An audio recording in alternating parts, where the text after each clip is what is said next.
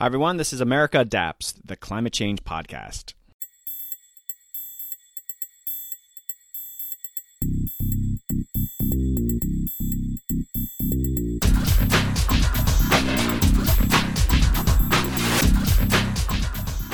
Hey, adapters, welcome back to the podcast. I hope you're all doing great. In this episode, I'm talking with Laura Schifter. Laura is a senior fellow in the Energy and Environment program at the Aspen Institute, and she's a lecturer of education at Harvard University's Graduate School of Education. She's the lead of the K 12 Climate Action Initiative being led by the Aspen Institute.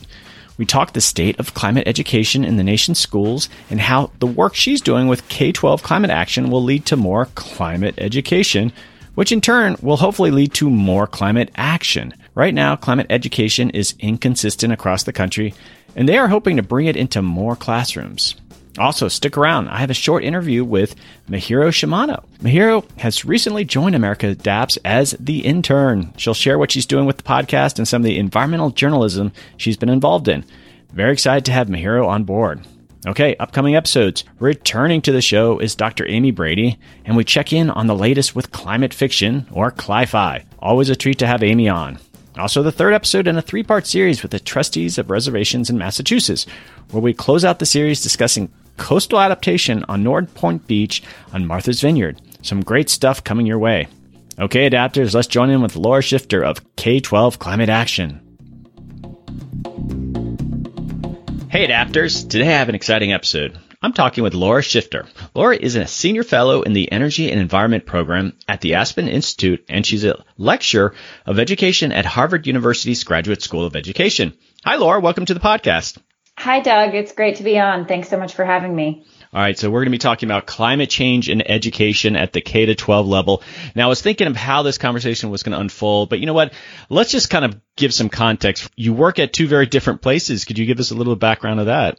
Yeah, so I have for a long time been a lecturer on education at Harvard's Education School, and that's actually the background where I've spent most of my time is working on education policy with Harvard and teaching students there. And about eight months ago, then I joined the Aspen Institute with their energy and environment program to lead a new initiative launched by Aspen called K-12 Climate Action. And can you give a little bit more information on the Aspen Institute? I always hear about it and they seem like they have all these really cool panels and they get these really great speakers and such. But what, what are they really? Yeah, so the Aspen Institute is really driven by this idea that we can bring people together to have deeper conversations about issues and kind of surface new ideas and new thinking to really help advance more equitable society in the future. And so the idea behind the Aspen Institute is really trying to bring different people and voices together to come up with different ideas and solutions to help society advance.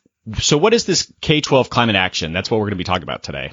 So the K-12 Climate Action Initiative is a new initiative with the Energy and Environment Program at Aspen. And our goal is really to unlock the power of the education sector to be a force towards climate action solutions and environmental justice.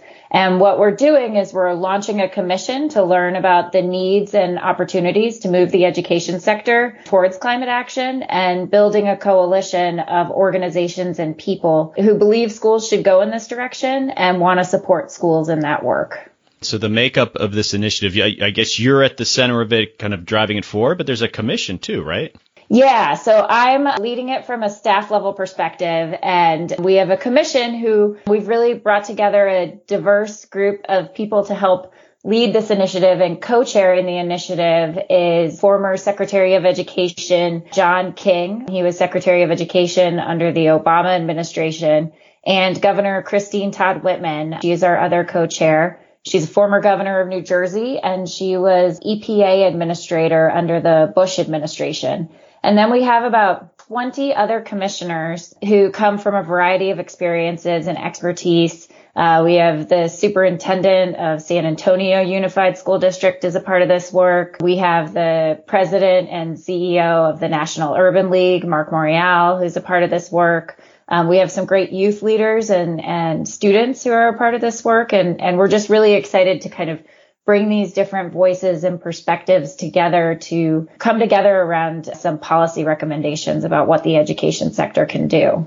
So you're sitting on the bus and some guy just turns to you and he heard something about this and he just asks you, why do we need this? You know, I think the reason why we need this initiative, there are kind of two big driving reasons why we need this initiative. Our schools are a large public sector with a significant environmental footprint. Schools are among the largest energy consumers of public sector buildings and there are over 98,000 public schools across the country. And all of those schools have significant amount of energy, transportation, and food needs. Actually, our school buses, there are 480,000 school buses across the country, and that's the largest mass transit fleet in the country. So there's a tremendous amount of need to support our schools in moving towards climate action, but there's also a huge opportunity. If we start to really think about what we can do to support our education system in this way, we're not only going to be tr- transitioning a large public sector towards more sustainable practices, but we can also use that as a learning opportunity. Uh, there are over 50 million children enrolled in our public schools across this country. It's almost one in every six Americans. And that can be a real opportunity to help our children and youth start thinking about things in a different way in terms of humans' interactions with the environment, what the opportunities are to address climate change, how we understand climate change and its impacts on our society. So let's talk about the lay of the land right now. And, and what I mean is, climate change is being taught pretty inconsistently across the country. And so I know you can't really take a deep dive in this, but obviously there's a demand for what you're doing. What's going on out there? First of all, one thing that's really important to say up front is that actually teaching climate change in schools is something that most people want. So when this issue has been polled, it's found that the majority of Americans, both Republicans and Democrats, want students to learn about climate change in schools. So that's fairly consistent. I think what we've seen in terms of how it's taught has been evolving over time. And, and one of the ways that we can look at the opportunities around schools teaching climate change is through something called state standards. And what state standards are, the expectations that each state sets in terms of what students should know and be able to do across different subjects. Obviously, one of the places that, that climate change is most included in state standards is science standards, but looking at how it is included in the state standards is one place to give us a little bit of information um, about where climate change might be taught. And so I'm sure part of what you're doing is just probably compiling a lot of the existing resources out there. So if you if you look at it, I mean, this is something people have been trying to do for a while, and, and I'm focusing on science myself. In National Academy of Sciences, there are a lot of groups out there that have created great resources, but they're not necessarily used and they're not necessarily picked up at the level that they're hoping. So is that a big part of what you're doing? Is just figuring out what's out there right now? Yeah, so that is our first step right now is doing a bit of a landscape and seeing what's out there right now, what states are doing. Obviously, just looking at state standards in particular, that's not going to necessarily tell you exactly what's going on in the classroom because the state standards set the expectation, but curriculum and what's taught in schools is then often determined across different levels, whether that be the state, local districts, teachers in the classroom. And so there is kind of this need to look, okay, well, what are states doing first? And then we can kind of go from there to think about, well, what are districts doing? Where are there gaps and where are there opportunities for policies to help support schools in doing this work more and, and really thinking about how we teach climate change for all students. All right. And so that's probably a big issue there is I don't think a lot of people really understand how we set our educational standards. You know, the feds actually are pretty weak in re- regards to educational standards. And I don't know if maybe you want to kind of even explain that and you just use that example. You could do a survey of the states and say, you know what, these states are doing really well, but then you drill down, okay, to the city level and then the county level and you get down to the school level. And a lot of times it comes down to maybe what a teacher's comfortable teaching, especially with a subject that might kind of borderline be an elective. And so getting a real sense of like how many students are actually getting exposed to this must be really hard. Yeah, it's really hard to kind of piece that down. We actually have two youth perspectives on the commission and actually hearing their stories growing up. One has grown up in Michigan. The other student has grown up in Alaska and, and hearing them talk about their experiences within the education system, they've had to learn they're both climate activists and they've had to learn about climate change through finding information themselves. You know, they have not had robust exposure to it within their school systems. And so they've had to rely a lot on piecing information together. And that's, that's one thing that we don't know. Even if they are in states where this might be in the standards, there might be a, a disconnect between what is in the standard and what is taught in the schools. And ultimately what you need to do is figure out why that disconnect is occurring. Is it occurring because teachers feel uncomfortable, like you said? Or is it occurring because teachers don't have the appropriate support or professional development? Is it occurring because in their local district, the curriculum is not completely aligned and, and they don't know the best ways to teach it? And if those are the, the gaps that are occurring or the barriers, then there are remedies that policymakers can seek and identify to help uh, address those gaps, whether it be about thinking about opportunities to pro- provide teachers with more professional development supports for their school district, or whether it's thinking about even our teacher preparation system and how we might build more awareness about teaching things around sustainability through our teacher preparation system so that teachers entering the school feel more prepared to do this work. Okay, so I'm going to give you a little anecdote. I I have two sons, and I was quizzing my son this morning as I was preparing for this episode, my sixth grader son, and I'm it, I should, probably should have asked this a long time ago. I'm just and I asked, have you ever learned anything about climate change? Are your teachers bringing that up? And he, he's a bit of an airhead sometimes, but he was just like. Yeah, my science teacher said that the scientists think that, you know, we're destined to the world will be flooded. And I just was like, what are you talking? And I couldn't quite get the right ter- phrasing out of him, but there was obviously not a lot. And I didn't get a chance to talk to my high school son and he's in a bunch of AP classes, but it, it wasn't great. So that's one anecdote of, you know, he's already into sixth grade and there's really not that much exposure. And I, of course he hears a lot through me, but anyway, it, it, it's a big task. Yeah. Yeah, it certainly is a big task. And I think what, what we need to look towards is finding those places that are doing it well and really learning from the work that's going on that is successful. There's an organization called the Alliance for Climate Education. And that's actually a youth driven movement where they've really worked to produce information and curriculum that can be integrated into schools or just even accessed by youth across the country by watching a short video where they work to really break down the information in a way to help children and youth make sense of it and understand how it relates to their daily lives. You know, I asked you earlier, why do we need to do this? And I, I want to read something to you. And this was from a case study and this is quoted here. That's according to Eugene Cordero, a climate science professor at San Jose State University, who in a recent study surveyed students who took a one-year course that focused on community engagement, lasting environmental behavior, and climate solutions, among other topics. Cordero found that Five years after graduating from the course, the average student had shifted his or her everyday behaviors to reduce his or her carbon footprint by 2.86 tons per year. So that's great. Yeah.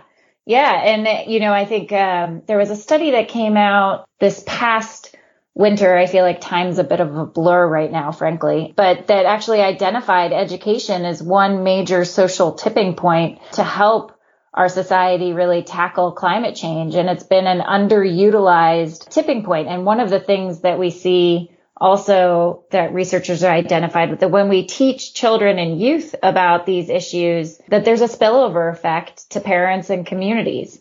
So if children and youth are coming home and talking about what they're learning in school, whether that be the climate science itself or just even things like the fact that they compost in school, they bring this information home and you find that then parents become more aware of it and parents become more concerned or parents start adopting practices that are more sustainable, like composting, for example. Let's talk about state standards because that's going to be important, you know, driving a lot of, you know, school, individual school behavior. So you're involved with a, a new report that's coming around about state standards. Could you uh, tell us a little bit about that? Yeah. So one of the things that we've done to really help identify a landscape of what's going on in schools across the country is is we are releasing a state policy landscape that looks at efforts for state policy to support schools in moving towards climate action and we've we've looked at this across different elements of the school's work. So we, we have sections on energy in schools. We have sections on transportation, but we do look at this section on state standards that breaks down where states across the country have included climate change in their state standards. And we focus that in particular in looking at the science standards that states have adopted, kind of what, what language is in the science standards. Are they teaching climate change as connected to human activity? and and how states have incorporated that into their work. And we also look at the inclusion of climate change in social studies standards. I think one of the things that's important to know is that climate change is not just isolated as a science issue. It, it actually has impacts across a lot of disciplines. And there are a lot of states that are considering the impact of climate change through their social studies standards as well. And could you, and I think thought this was important, is that could you distinguish between state standards and then the curricula? What, those are two different things.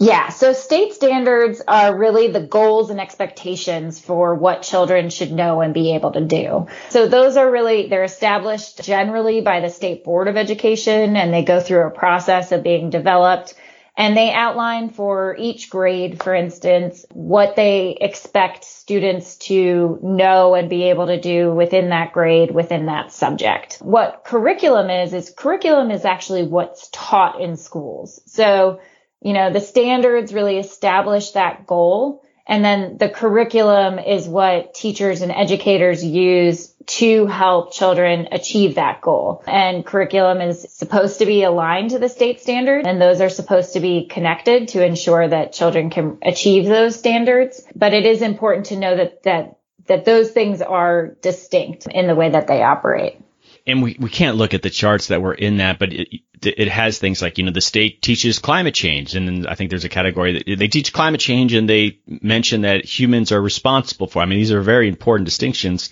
And then I think there was another third category, but there's other multiple charts, but that's obviously going to be very revealing on how states are prioritizing climate change.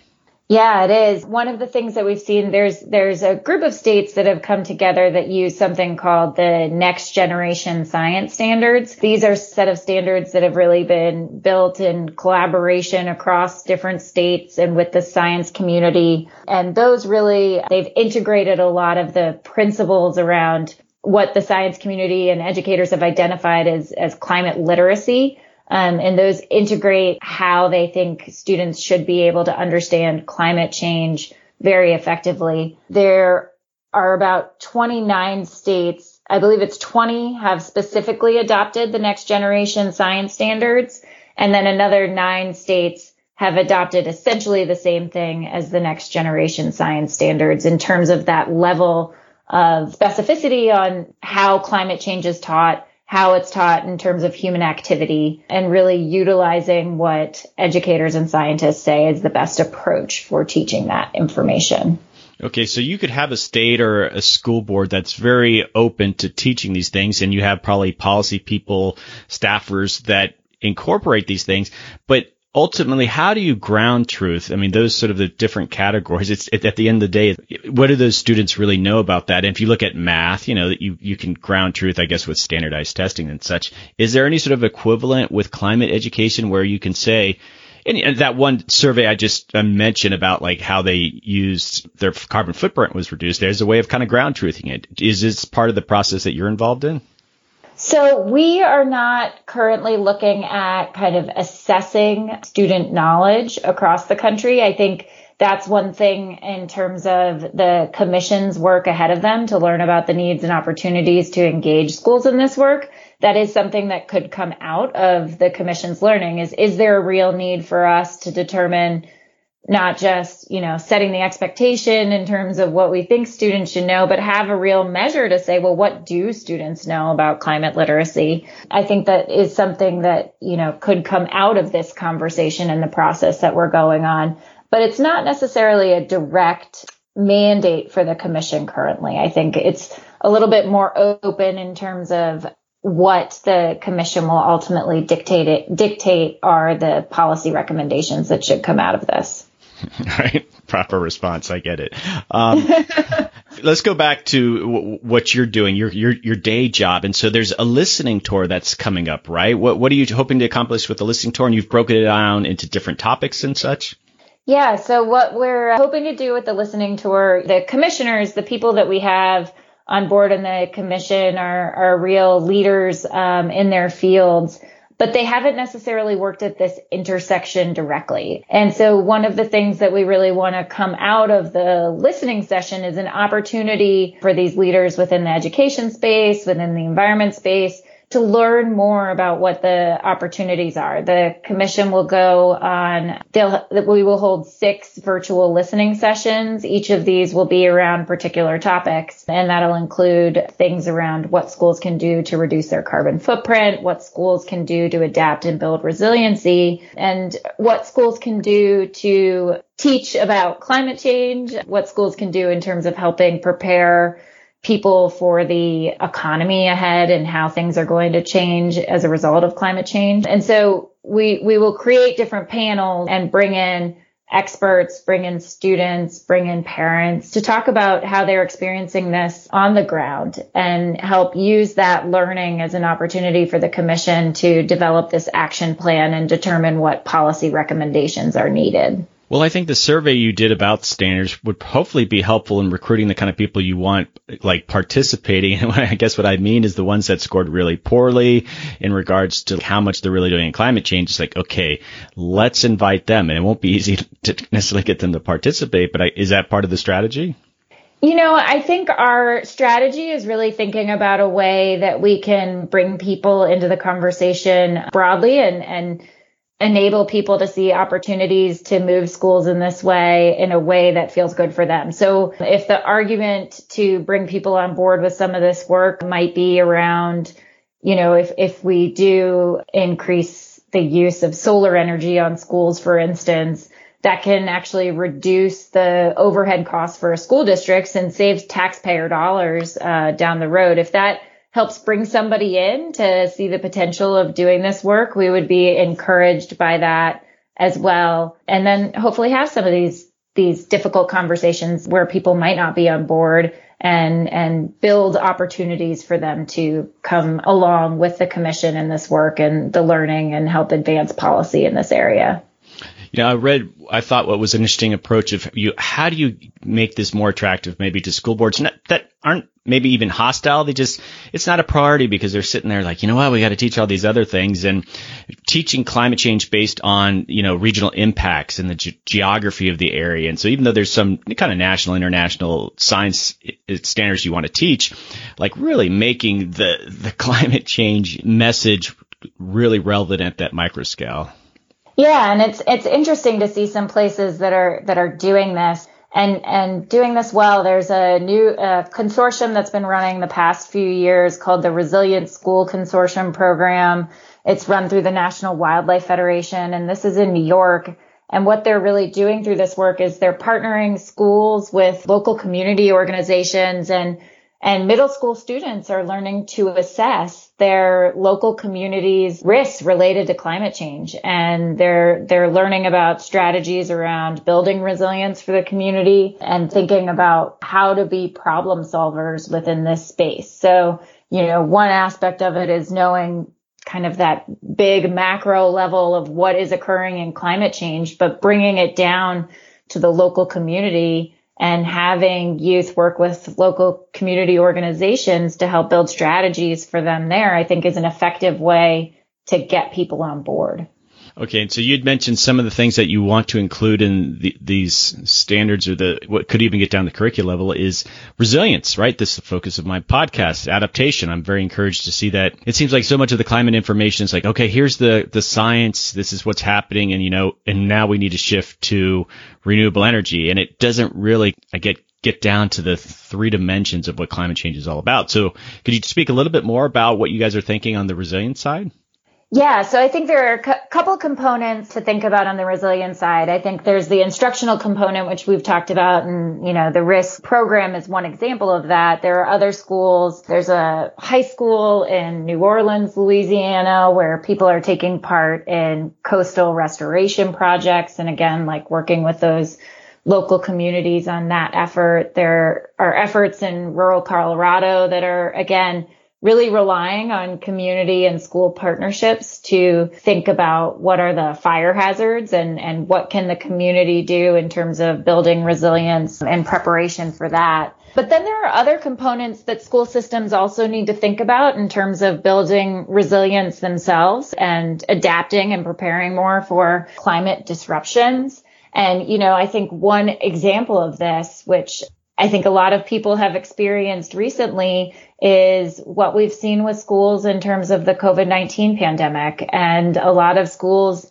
have had to shift to re- remote learning because of the pandemic. And one of the things that we've noticed is that our school systems are not very resilient to deal with learning disruptions and our communities are not very resilient either when our schools are dealing with learning disruptions. But we know that climate change will impact our school systems. And we've already seen it occurring across the country where schools have have had to close for significant periods of time due to extreme weather events occurring. And we need to kind of be more thoughtful about what our schools need to do in preparing for this. Our schools are also major service providers of things like food and social emotional supports for kids. And we need to be more th- forward thinking about well, as climate impacts are more likely to occur, what are the supports that we need to build into our school systems and how do we need to think about our school policies to make sure that we can be flexible and adapt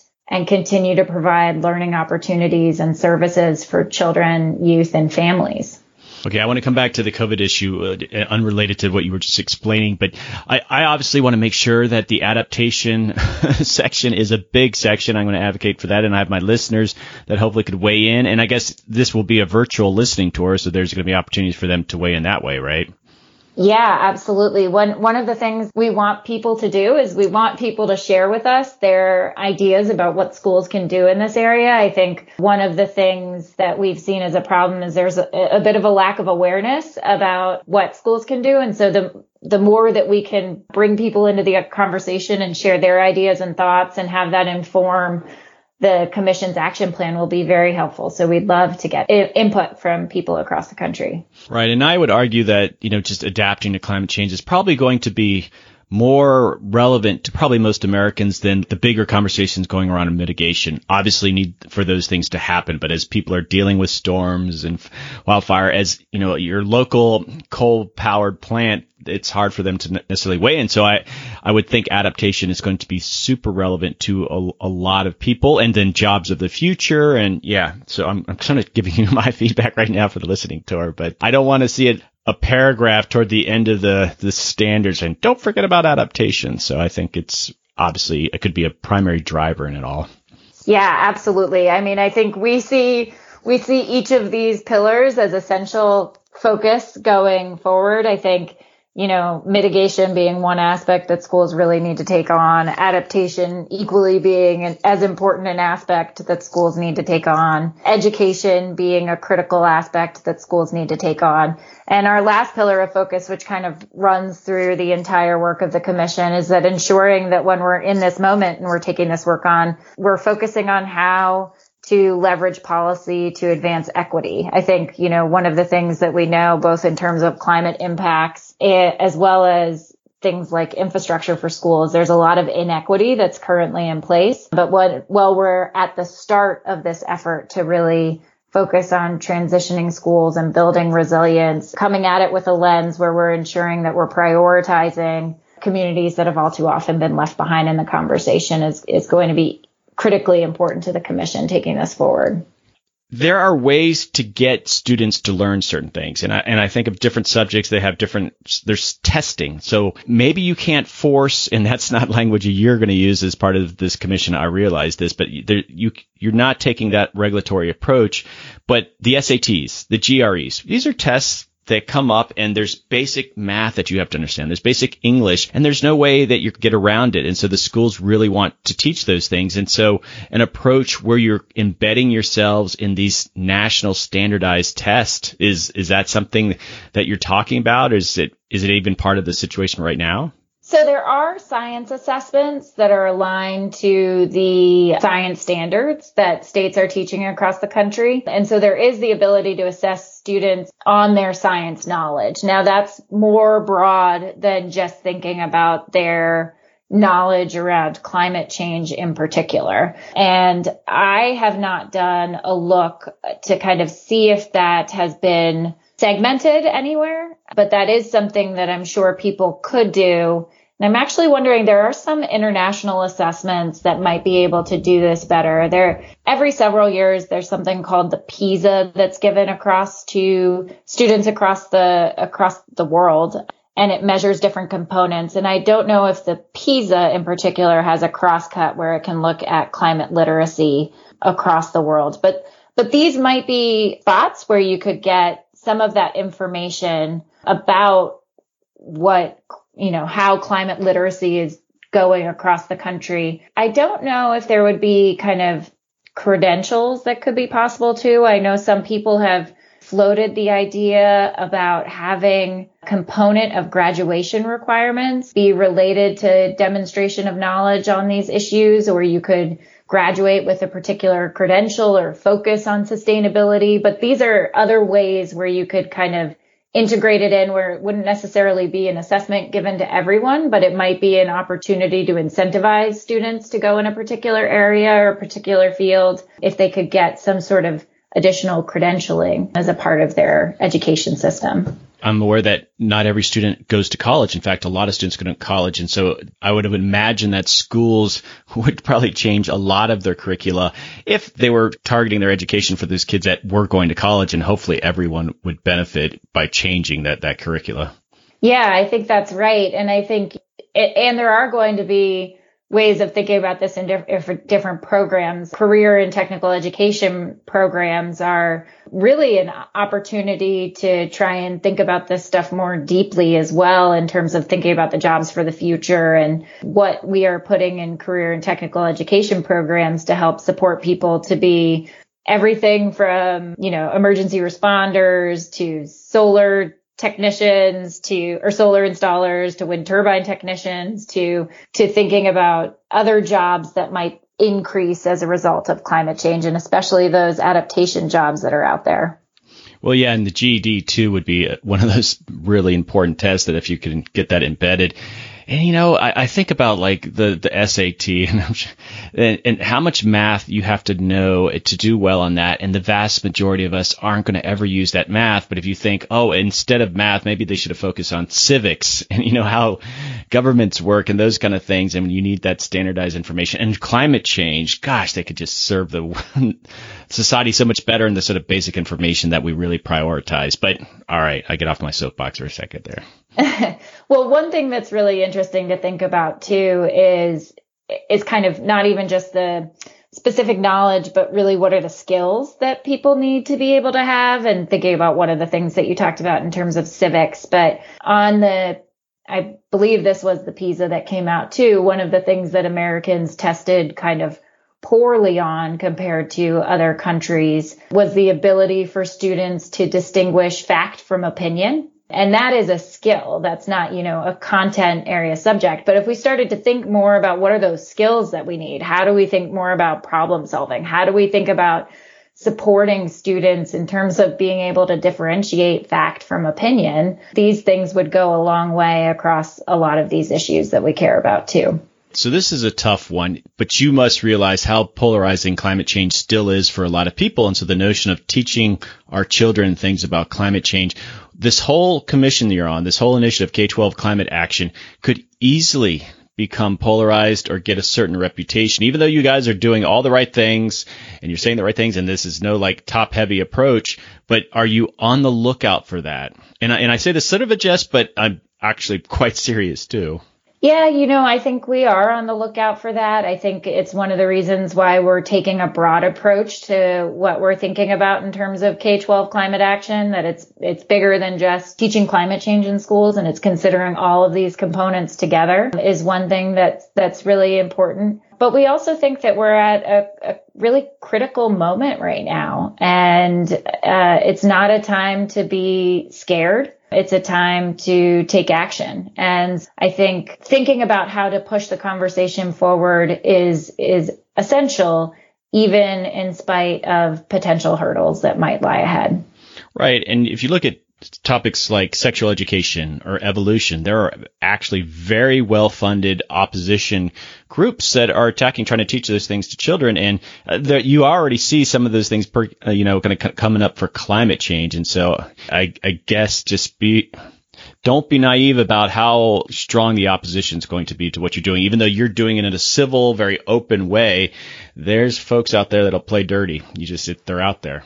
Yeah, and I think, you know, one of the things that we've seen looking at some of this work is that it, that's already going on. There are state legislators that are trying to strip climate change out of the curriculum. There's a lot of that effort that is going on. Um, and I think, you know, you have two options. Your option is to just try and stay quiet yourself to prevent other people from coming out against you, or you can try and figure out a way to bring more people in. And I think we're certainly not naive about the challenges ahead, but we really want to try and focus on ways to bring more people in, especially since this issue does pull well in terms of parents wanting their kids to learn about it and trying to think more about how we're framing it in terms of jobs and the economy and local needs and local preparedness and local resilience. And so trying to focus it there.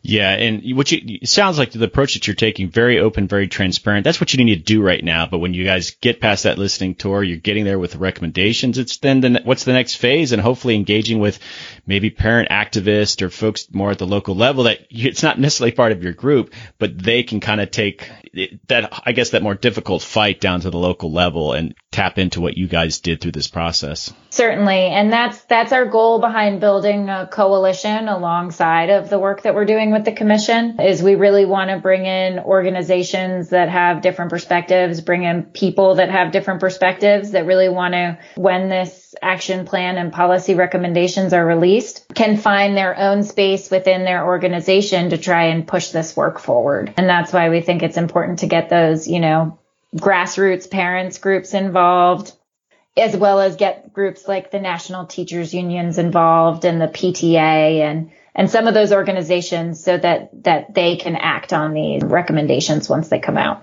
So you've sort of touched upon this uh, a bit, but again, I, hopefully this will be feedback that you hear from people is that as with a lot of things, you know, there's an income inequality gap between different sectors of society and you could easily have a climate education gap. You know, well, look, Portland, Oregon, they've got a great program, but you know, this state over here has a terrible one and it, it only accelerates. And sometimes the more people learn, and which is a good thing, but it actually drives wedges between people. If those other people aren't learning the sort of the same things, which, you know, this is science is, you know, I'm sure that's on your radar, but that obviously is probably a big concern that, you know, you just have uneven pickup of climate education. Yeah. And I think that is something that we would certainly see take place across the board right now if because there's a lot of kind of momentum for school districts to start thinking about it. And you could imagine a school district, for instance, that has the money to be able to afford electric school buses, which cost more upfront they are going to make that effort to do that transition now. And other school districts where things might be further behind, they're going to end up getting the old diesel buses from the community that could afford revamping to an electric school bus, for instance. What we think is the potential of the work right now is that that kind of spreading of the haves and has have nots has not fully taken hold in this issue yet. Um, a lot of schools have not started this transition and this forward thinking process. And so if we come at it right now with many of these national organizations that are doing this work across the country and think about, well, how can we use this moment to advance equity? How could we think about recommending policies around school infrastructure that really target communities of color and low income communities that are, that have been left behind too much? And really use this as an opportunity to support those communities and, and have things be locally driven to accelerate this work we're hoping can try and reduce some of those inequities that you might otherwise see in a transition that that is not thinking about equity at the center. Right. It's a subject that just calls out for national standards, but national standards come with their own baggage that could create all sorts of problems. But, you know, again, 10 years from now, you know, you have half the states that are doing really well on climate education. The other ones made no progress at all. That's just going to create national friction. It's just, it's definitely, I mean, that's why you're here, right? You're here to try, try to prevent that, but I could just see it happening. It's tough. It's, you know, it's the way that our system has been developed. And the hope is that you can kind of think about the right incentives to be in place for everyone to see their opportunity to get engaged in this work. So again, I think, you know, thinking about whether it's the jobs angle or whether it's the resilience angle that can really bring bring people along to take this issue on and address it in their own way is what we certainly hope is being the potential. All right, so let's circle this back around to the your initiative, the K-12 Climate Action Initiative. I have listeners. What can they do? What What do you recommend that they do now? They're listening to this, and w- w- what's next? Well, I would certainly recommend you come to k12climateaction.org and join our coalition. Um, one of the things that we ask if people come join our coalition of people who believe schools should move to climate action is we ask them to tell us what they think schools can do. And so we'd love to hear from folks about what they think schools can do. And one of the things that we'll be doing is, is as this commission goes on is we're working to elevate best, practices. So if folks are seeing something in their community that our commission should be aware of, we'd love to know that too. And so both to share your ideas about what schools can do and also to tell us what you see schools doing is going to be something that's really helpful. And we'd love to have folks just come along on this learning tour with the commission as well. So if you join the, the coalition of organizations, we'll send updates around these listening sessions and we encourage people to come and hear what folks are saying and learn along with the commission. Fantastic. All right. So my last question, and I asked this of all my guests, is if you could recommend one person to come on the podcast, who would it be? Ooh, one person to come on the podcast. I I would say I think you should hear from some students that are doing this work. That's not one person, frankly, but uh, actually the the folks at New Harmony High School in Louisiana might be interesting to connect with. They, I think there's one of their teachers actually has a podcast and they might be able to help identify some students uh, that could come and talk about the importance of this issue and what they're seeing in their community and how they're how they're working to get it done. I would certainly recommend hearing from students about this work. So, do you have an in there? Are you connected with them? I do. I have a connection with a teacher from there. All right. So now that actually would be really cool talking to the teacher and maybe a few students just kind of on the ground what's going on. People would love to hear that. So great recommendation. Yeah. All right. Well, this has been an awesome conversation. This issue is near and dear to my heart. You know, we need to educate the public about climate change, but you know, I think it's like you said, is tied in with basic civics, understanding how societies work and how governments work. It's all tied in together if we're going to kind of approach this the right way. So I really appreciate what you're up to with this initiative, and maybe we do a check back in in six months or something. Let me know how the listening tour went. Yeah, that would be great. Thank you so much for having me, and thanks for elevating these really important issues.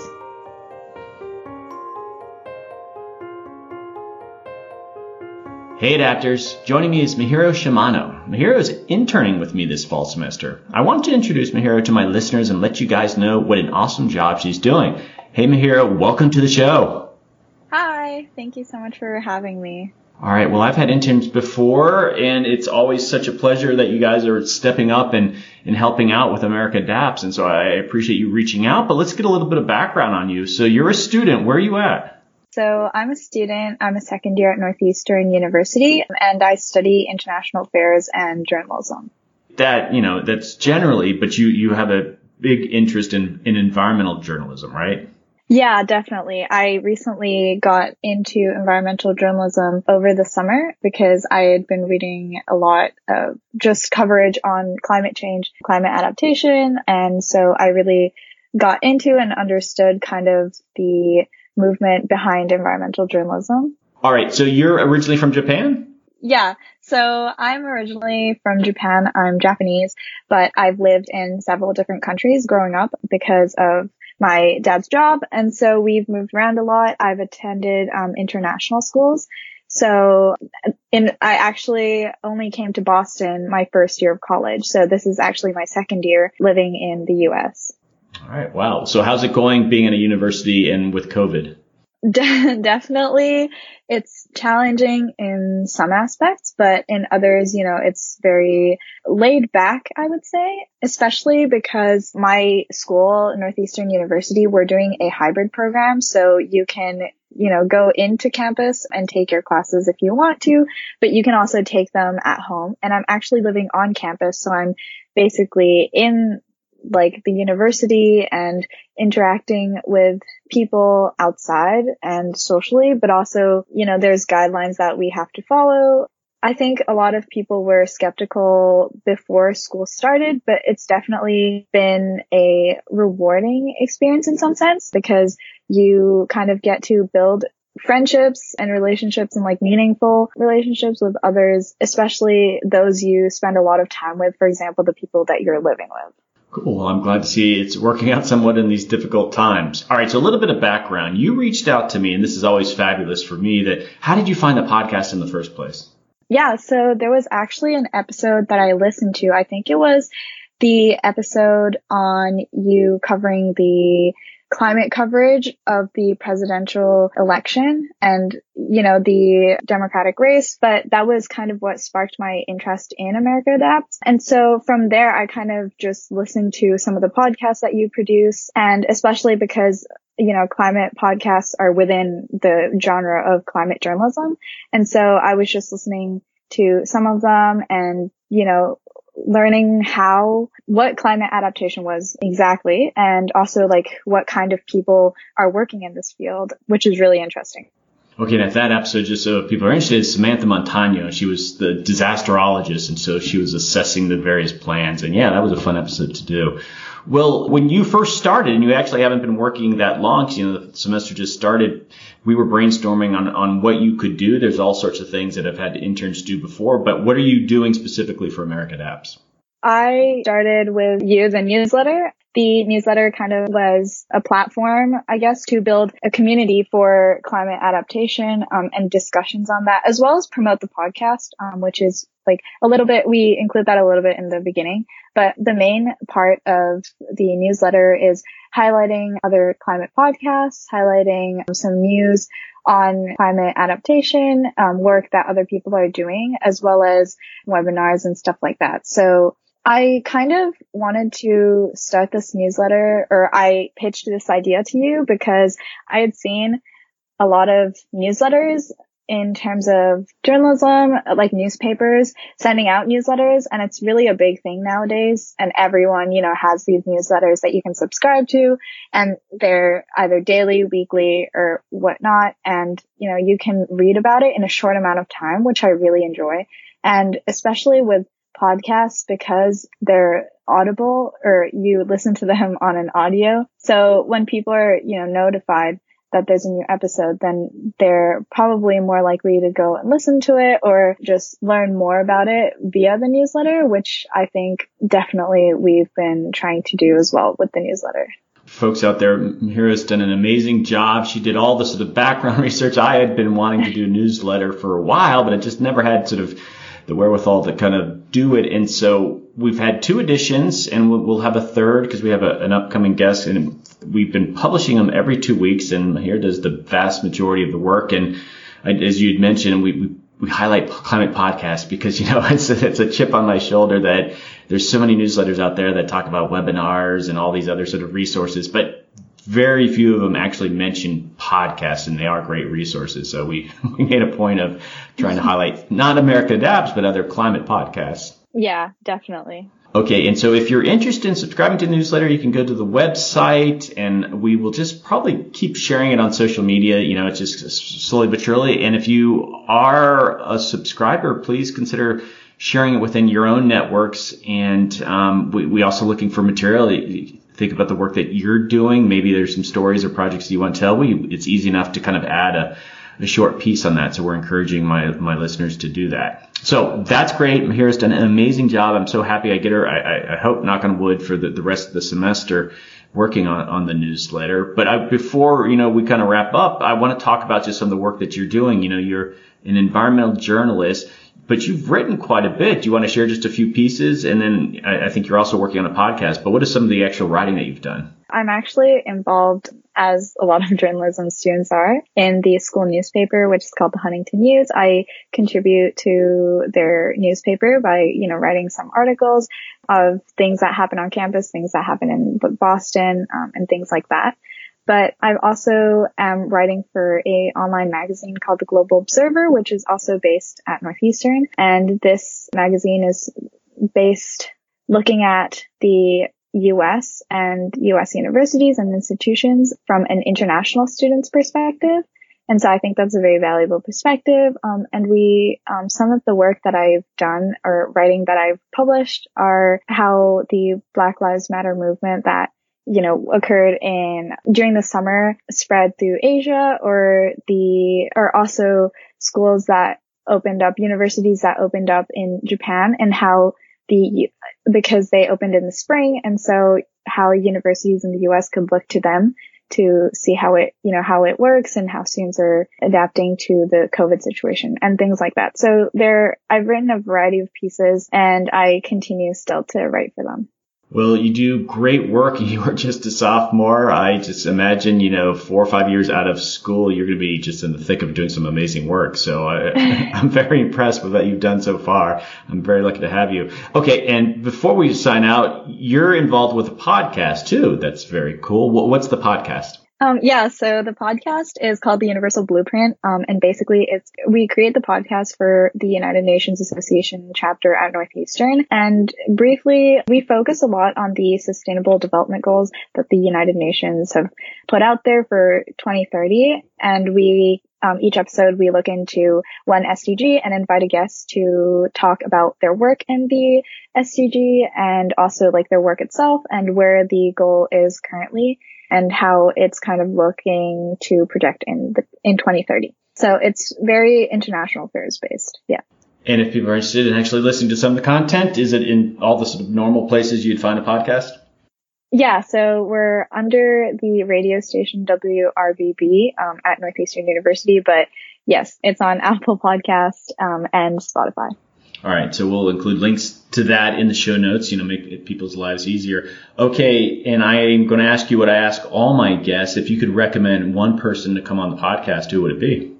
Um, that that's a tough question.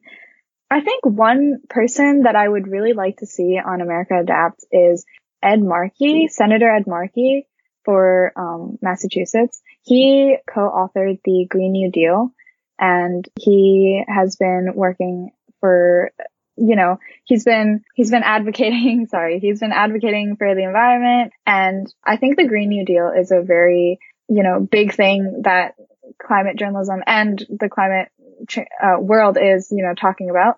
And so I think he would be a really interesting guest to have on your podcast. That's a great idea. He just won his primary. I know it was a kind of hard fought battle there. And I actually got to meet Ed Markey. I, saw him at an airport and I went up to him when I was oh, working, wow. yeah, at the National Park Service, and I invited him to come visit the Everglades because I was part of the climate change response program, and I knew he's very big in climate change as a House representative. So yeah, he's always been a hero of mine. You're, that's a great idea. I should get him on for just a much longer discussion, but uh, th- that is a great, and it would be a real treat to do that. So great suggestion. All right, Mihiro, I'm going to let you go. Uh, again, thank you so much for volunteering with America Adapts. It's just fantastic. The newsletter I'm thrilled with. We're on the second edition. I am sure we'll hear from you again, especially if people are reading the newsletter. But thanks for coming on. Yeah, thank you so much again. Okay, adapters, that is a wrap. Thanks to Laura for coming on the show. What she's doing is so important. We just take for granted on what is being taught in schools. It's a huge opportunity to educate today's children and future students on the climate issue. We can't let it become this hot button issue in classrooms like evolution. We've already seen signs of this. Hopefully K-12 climate action can include the right partners to make sure everyone feels represented in this process but they also shouldn't shy away from how important this type of education is. Future generations are going to count on today's citizens being better informed about climate change, and that starts in the classroom.